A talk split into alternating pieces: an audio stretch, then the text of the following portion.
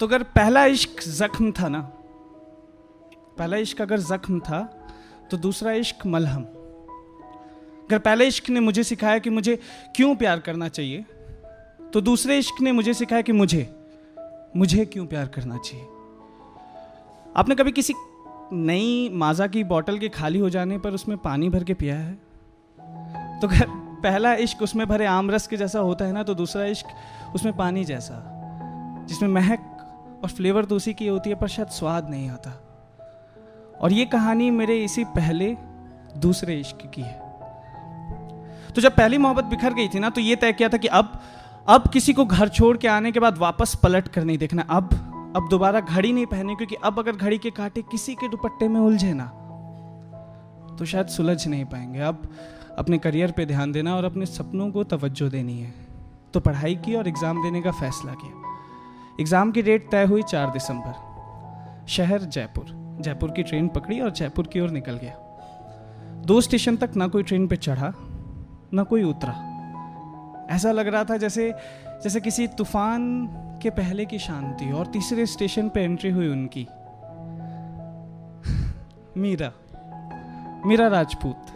कद साढ़े पाँच फीट। एक वाइट कलर की शर्ट, एक ब्लू डेनिम, कानों में ईयरफोन्स आँखों पे वेटर्स बाल खुले और हर उस एक चुंगम की बाइट पे बेशुमार कूलनेस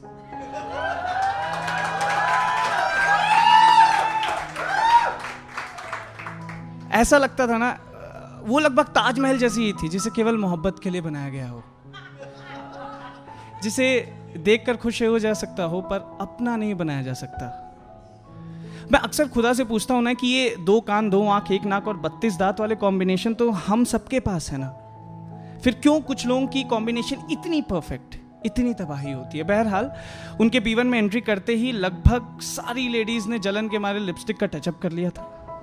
और लड़कों ने इंप्रेशन के मारे अपने बाल सवार लिए थे। पर मैं, भाई तुम्हारा सख्त है। मैं अभी अपनी किताबों में उलझाई हुआ था कि अचानक वो मेरे पास आई और बोली कि एक्सक्यूज़ मी क्या मैं आपका ये लोअर बर्थ ले सकती हूँ?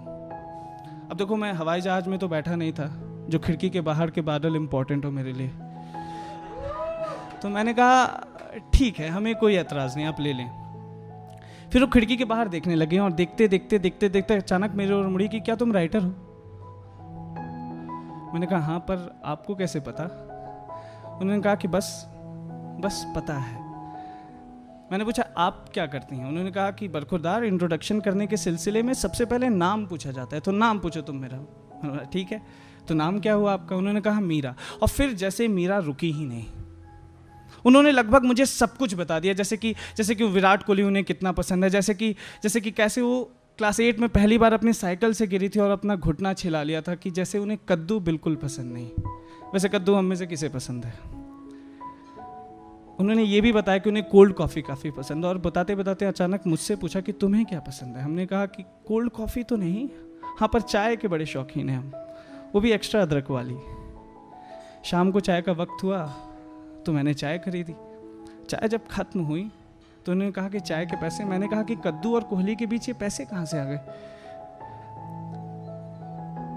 हम ये लेजी और लापरवाह लोगों की एक कॉम होती है जो अक्सर बैग से लैपटॉप या किताबें निकाल लेने के बाद चेन बंद करना भूल जाते हैं। तो रात का जब वक्त हुआ और मिडिल बर्थ उठाई गई तो बैग से मेरी चीज़ें फर्श पे जा गिरी। फर्श से मैंने चीज़ें उठाई फ्लैश लाइट में अपने मोबाइल को और किसी तरह बैग में रख के अपने बर्थ पे सोने चला गया। सुबह छः बजे जब ट्रेन जयपुर पर लगी तो असंख्य लोगों का हुजूम चढ़ गया ट्रेन में। किसी तरह जद्दोजहद करते हुए मैंने अपना बैग टांगा और प्लेटफॉर्म पे उतर गया। पर फिर याद आया कि मीरा को तो अलविदा कहना ही भूल चुके हैं। पर यह भी तो तय किया था ना कि अब किसी को छोड़ के आने के बाद वापस पलट कर नहीं देखना है। तो अपने सेंटर की ओर निकल गया। इम्तिहान चालू होने में एक घंटा था तो बैग से जैसे कि ID proof, pencil, eraser, pen वगैरह निकालने लगा तो मेरे होश और तोते दोनों उड़ गए, क्योंकि मेरा एडमिट कार्ड नदारत था। एक अनजान शहर में जब आपका एग्ज़ाम एक घंटे में चालू हो और आपका एडमिट कार्ड आपको ना मिल रहा हो ना तो टेंशन गॉड लेवल की होने लगती है। मैंने एग्ज़ाम ऑफिशियल से बात, बैग और रिक्वेस्ट तीनों की, पर उन्होंने कह दिया नहीं। हताश बैठा ही था कि पीछे से आवाज़ आती है, राइटर साहब, कुछ खोज रहे हैं क्या? मैंने पलट कर देखा तो वहाँ पे मीरा खड़ी थी, हाथों में एडमिट कार्ड लिए और बस उसी पल उसी पर लगा जैसे कि यही तो वो चीज़ है जिसकी मुझे कब से तलाश है। आगे मेरे पास वो कहती हैं कि वैसे आप टेंशन में काफ़ी क्यूट लगते हैं। ऑल द बेस्ट सर और अचानक इम्तिहान की घंटी बज गई और मैं एग्ज़ाम देने अंदर चला गया। एग्ज़ाम जाते जाते मैं जा ही रहा था कि उन्होंने पीछे से आवाज़ लगाई कि मिलना हमने कहा कि हाँ वही, हम मिलेंगे कैसे? तो उन्होंने कहा कि, दस्तूर रहा ना तो मिल ही लेंगे। एग्ज़ाम देने के बाद, जब मैं लौटा एग्ज़ाम के बाद तो अब बस एक ही मकसद था जीवन में कि मीरा को खोजना है। स्नैपचैट फेसबुक ट्विटर इंस्टाग्राम सब पे कोशिश की, पर मीरा कहीं नहीं मिले हमें। हताश लौट ही रहा था कि बटवे में से दस का एक नोट निकला, जिस पे एक और दस्तूर लिखा था और दूसरी ओर मीरा का फ़ोन नंबर तो ये एहसास हुआ ना कि वो लोग जो कहते हैं कि ज़िंदगी में उन्हें मोहब्बत एक बार होती है, वो झूठ कहते हैं। मैंने उन्हें कहा कि, हाय, चाय? उन्होंने कहा कि, जयपुर के आज़ाद चौक पे सबसे फ़ेमस चाय मिलती है।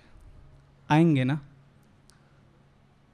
बात सिर्फ़ इतनी सी है कि अगली बार आपसे कोई खूबसूरत सी लड़की आपका लोअर बर्थ मांगे ना तो उसे ज़रूर दे दें। शुक्रिया।